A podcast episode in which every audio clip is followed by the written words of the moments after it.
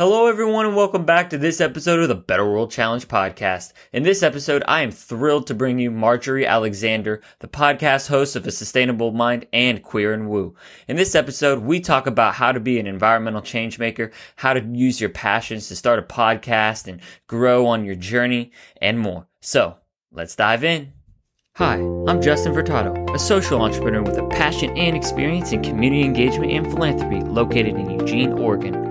It's our responsibility to take care of our communities, have uplifting conversations, and make the world a better place. You're listening to the Better World Challenge podcast.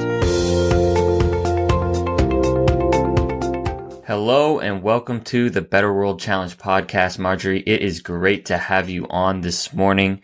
My first question for you and my first question for all my guests is what inspires slash motivates you when you get out of bed in the morning? Oh my gosh. Such a loaded question, but also so simple. Um, for me, what gets me up in the morning is just the opportunity to help people. Um, I know that that sounds so cliche and so cheesy, but, um, I'm a problem solver. I'm a problem solver. I'm a helper. I'm a worker bee. And especially when I have friends or clients or people in my community that have uh, that have a problem that they can't find a solution to. And I either know that I know the answer or I know where I can find the answer. I can't, I can't help myself. I have to kind of jump in and, and, and help out. Um, but the more that I learn about myself, uh, and the more that I learn to have better boundaries around that, uh, cause not everyone needs your help and not everybody wants your help. Um, it helps me focus my help where it will be the most impactful and in the communities that that actually you know want me to come in and and help out in the ways that I do. So what gets me up in the morning is definitely helping out other people and then actually learning how to uh, to focus that help and that energy and those resources is something that I'm definitely learning a lot about right now. Yeah, I love that. I, and I, you know, definitely resonate with that message and also with the like, maybe not everyone needs our help. So trying to find that little niche of like the community of, you know, where our help is most needed. And so our conversation today is going to really surround around your sustainable mind podcast. And I would, my first question in that regard is like, what started and sparked that journey to go down this starting a sustainable mind? Well, let me backtrack and, and tell you why I got into sustainability in the first place.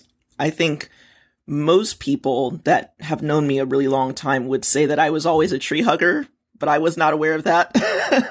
I was not aware of that at all. I remember um, in high school once I was driving somewhere with my friends. I was in the back seat and one person in the front, I don't know if it was the driver or the passenger, but they dropped something out of the window and I freaked out. They just littered. We were at a stoplight and I was like, if you do not open the door and pick that up right now, I am getting out of this car. Like I was so, anyway, that was not the correct way to handle that. Um, I've toned it down quite a bit over the years, but, um, when I first realized that I was into environmental sustainability and that the the state of our planet and, and our planet's ability to to to host us as humans and the impacts, the negative impacts that we've been having on that uh, ecosystem, I think started in uh, in my mid twenties. I'd been in the film industry for several years at that point, and there were just so many instances every single day of um, very non-sustainable practices in the film industry that I saw on just a regular basis. There was one instance where we'd basically built an entire makeshift to maybe even three bedroom apartment within this warehouse and it was one of those productions that's just like, you know, run and gun, as they say. We're just gonna throw this crap together and like see what happens. Um, at the end of the project, we didn't have the time or the money or the resources to kind of break everything down the way that it should have been broken down, like they do with theater. Because a lot of stuff gets reused in theaters, flats, and whatnot, um, and give that to another production. So what wound up happening was that everything was basically destroyed over the course of a couple hours and tossed into a 40 yard dumpster. All of that stuff, all of those materials, thousands of dollars were purchased brand new. Um, a lot of it was put together by, by me. Um, and it, it just it it hurt. It hurt a lot. You know, um, I am a theater geek. I've also had experience in the uh, in the construction industry, so just knowing the value of those resources and then to see them go to waste really opened my eyes. Um, and there are tons of different instances aside from that for the film industry, but I decided that I didn't really I didn't really want to spend my life uh, working on projects that I didn't feel were making a difference, and then all the while continuing to be wasteful of the resources that went into producing that content. Um, so I started looking into ways for me to get involved with the sustainability community, um, environmental sciences, and I wound up getting my master's degree at Green Mountain College. And for my master's thesis project, they said, What do you want to do? I wanted to share stories. I wanted to share stories of people like me who discovered that they had, um, had a love and a passion for something that had to do with saving our environment, but really taking care of the environment so that it can take care of us. Um, the podcast was really just my way of taking what I already knew how to do. Uh, I knew how to build websites. I knew how to record and edit media very well. That's something that I'd done since I was like 16 years old. And um, I really wanted to hear stories of people being inspired to not just change their habits within their own household, but changing something in their larger community, changing something in at the nonprofit that they work at or the company that they work at. Um, starting a company from scratch that is making waves in the sustainability world. Lots of those stories aren't being shared on a regular basis, and for the stories that are being shared, I would say that the audience is not always composed of the people that it should be. You know, uh, another big reason why I started A Sustainable Mind was I went to uh, a conference. I forgot what it was called, um, but a lot of, of big household names in environmental sustainability were there speaking. It was on a college campus, this event, but I was one of the very few young people in the audience. I was one of I wouldn't say very few women, but there were certainly fewer women that I thought that there should be. And there were very few people of color. I'm like, these are really important conversations that everyone needs to be hearing, and these are important conversations where everyone needs to be at the table in terms of finding the solutions. Why aren't people there? And so starting A Sustainable Mind was really my way of, my very small way of, of not just amplifying important and inspiring stories, but also uh, bringing others to the table in order to hear those conversations that are so important. That's wonderful. I really do think the power of storytelling is something that I'm really starting to learn about in my own podcasting journey and finding your own like passion and curiosity for wanting to kind of build a better planet and environment. And like we are, I like the word used, like the planet is hosting us humans and that we are guests here on Mother Earth. And I really kind of like that perspective. And so can you talk about your journey of a sustainable mind? Like, how did it grow? Were you learning along the way, the process, like from your guests? Like, can you talk about some maybe moments that just really, you know, sparked your mind of like, this is, I really enjoy the community that I'm building and I, am feeling inspired right now. Interestingly enough, I, I, and I don't, I don't really have the, the timeline right in my head, but I took this course maybe even a year before I started the podcast on how to start a podcast. Um, it was a very expensive course that I that I purchased, and I didn't have the money to pay for it. I put it on some credit card, probably. Um, but it came in really handy when it when I decided to actually start a podcast, and that really got me um, to a place where the second that I launched, I could make sure that I was launching big. I could make sure that I was getting um, my content heard by as many people as possible. Um, that I that I was getting, you know, the ratings and the downloads and all of that to kind of climb the iTunes ratings and and all of that, which you know, there were very f- there were a lot fewer podcasts at that time there were probably, I don't know, about seven or eight times as many podcasts as when I started five and a half years ago. Um, so there's a lot more competition out there, but, um, it was a little, it was a, it was a lot of hard work and a little bit of luck. And I think maybe three weeks into having launched the show, or five weeks into launching the show, um, we hit number 23 on the front page of Apple, which was like, oh my gosh, you know, I still, I still, that's one of those things I still put in my media kit because, you know, when I run down the list of accomplishments of the show, I'm like, ah, I did that. Um, these days, like I said, there's so much more competition and, and there's, luckily, there's so many more shows about sustainability, um, which is great because at the time that I released mine, there weren't a lot. And there certainly weren't shows that were, um, sharing the stories of others, really giving them a platform and digging deeper into uh, why those projects were so important for them to start in the first place. Um, what I will say about, you know, the evolution of a sustainable mind is that I have had to, and maybe you'll encounter this um, with your show as well. I've kind of had to reassess my reason for doing it over the years. Um, like I said, initially it was my master's thesis project, and I certainly did not expect it to have the impact that it did, um, by any stretch of the imagination. I mean, at this point, however many downloads, a lot. Um, a lot of letters, a lot of text messages and direct messages from people about, you know, how the show has changed their lives. Um, it's definitely something that keeps me on track, but at the same time, I've had to think about what exactly I'm getting out of it. And I think what I, at the end of the day, have realized is the changes that I make in my own life in terms of making sure that I have as little of a footprint on the planet as possible is probably far outshined by the impact that I can have on the environment through my show.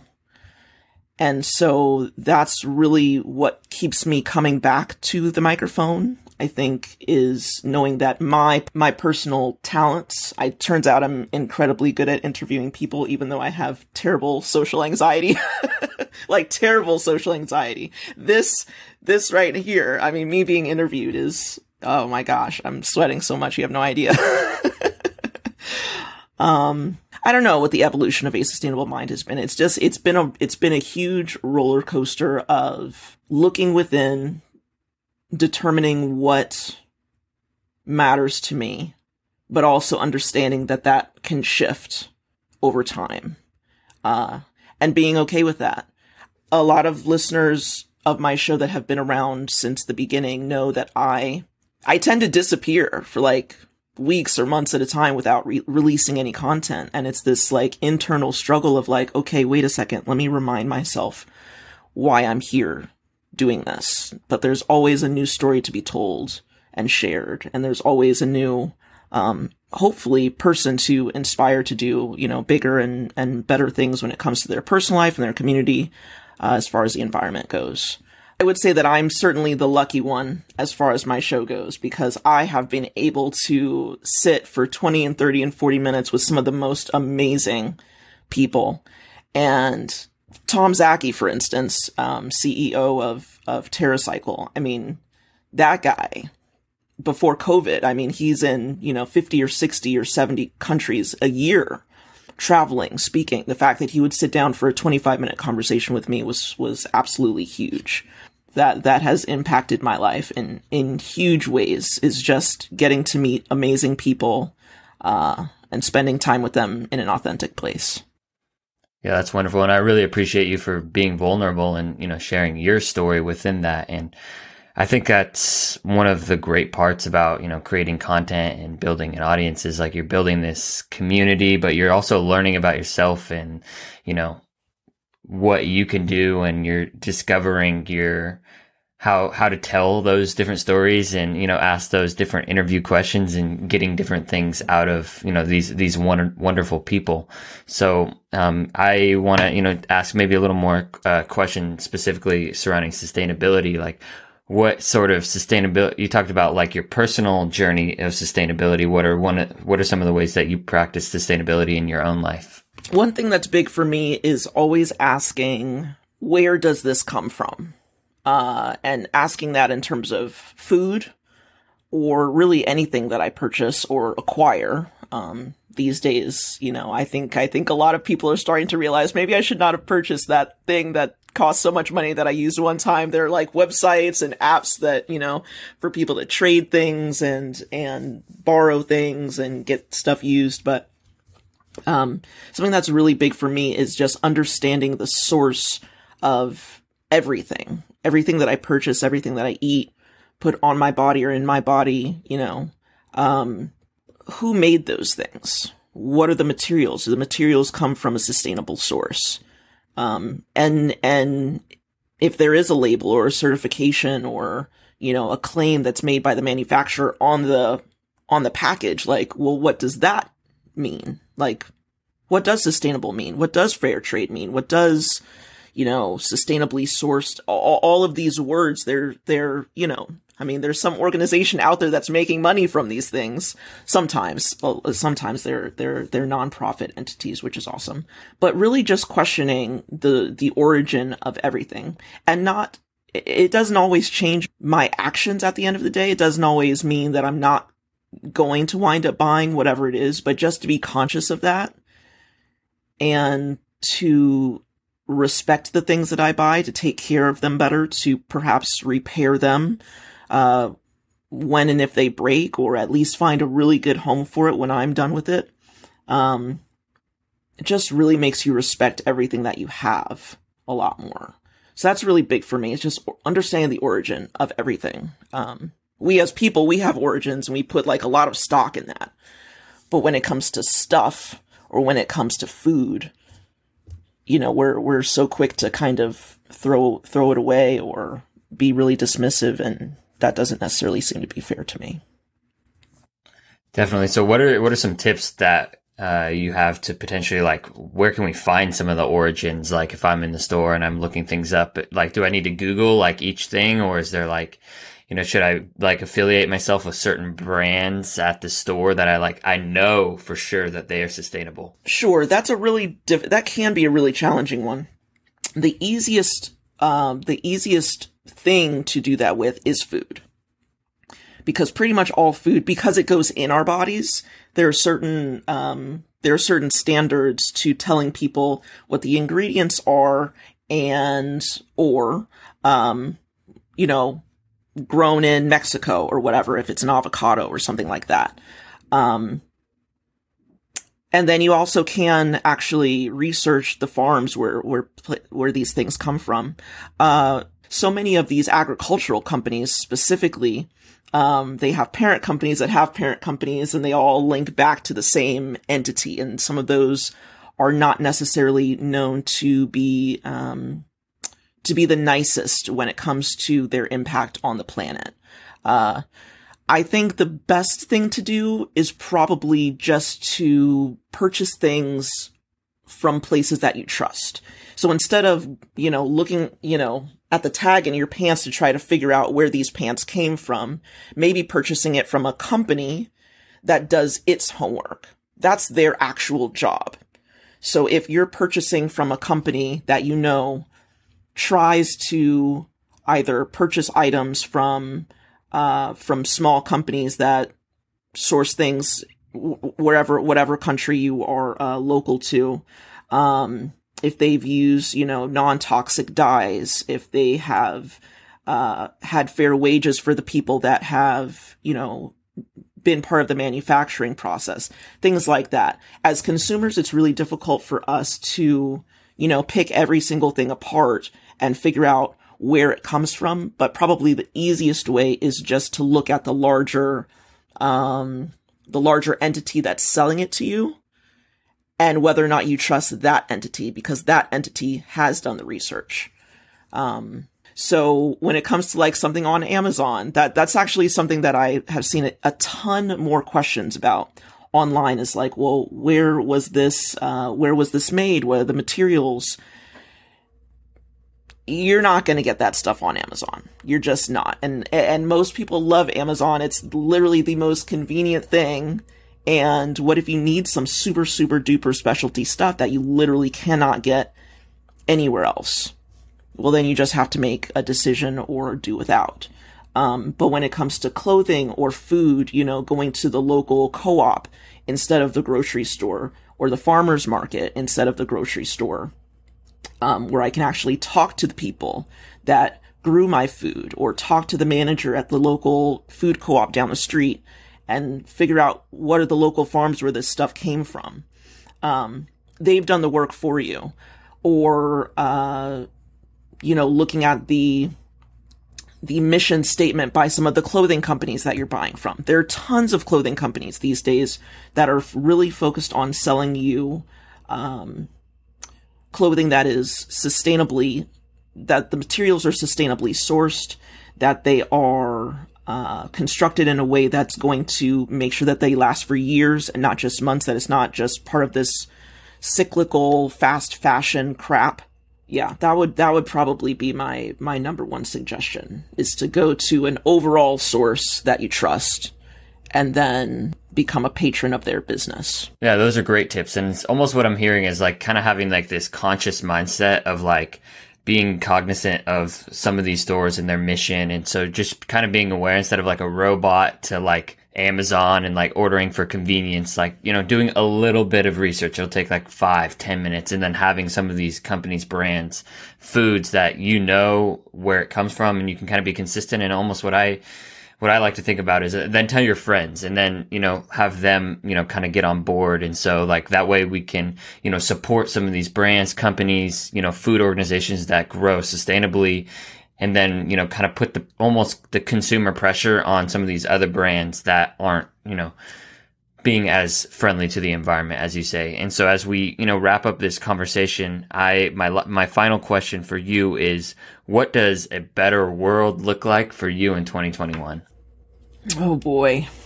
What does a better world look like for me in 2021 well getting settled here in my my new city of philadelphia. That's that's that's a big part of it. Um but in all seriousness, uh, I've spent 15 years on the West Coast and have newly relocated.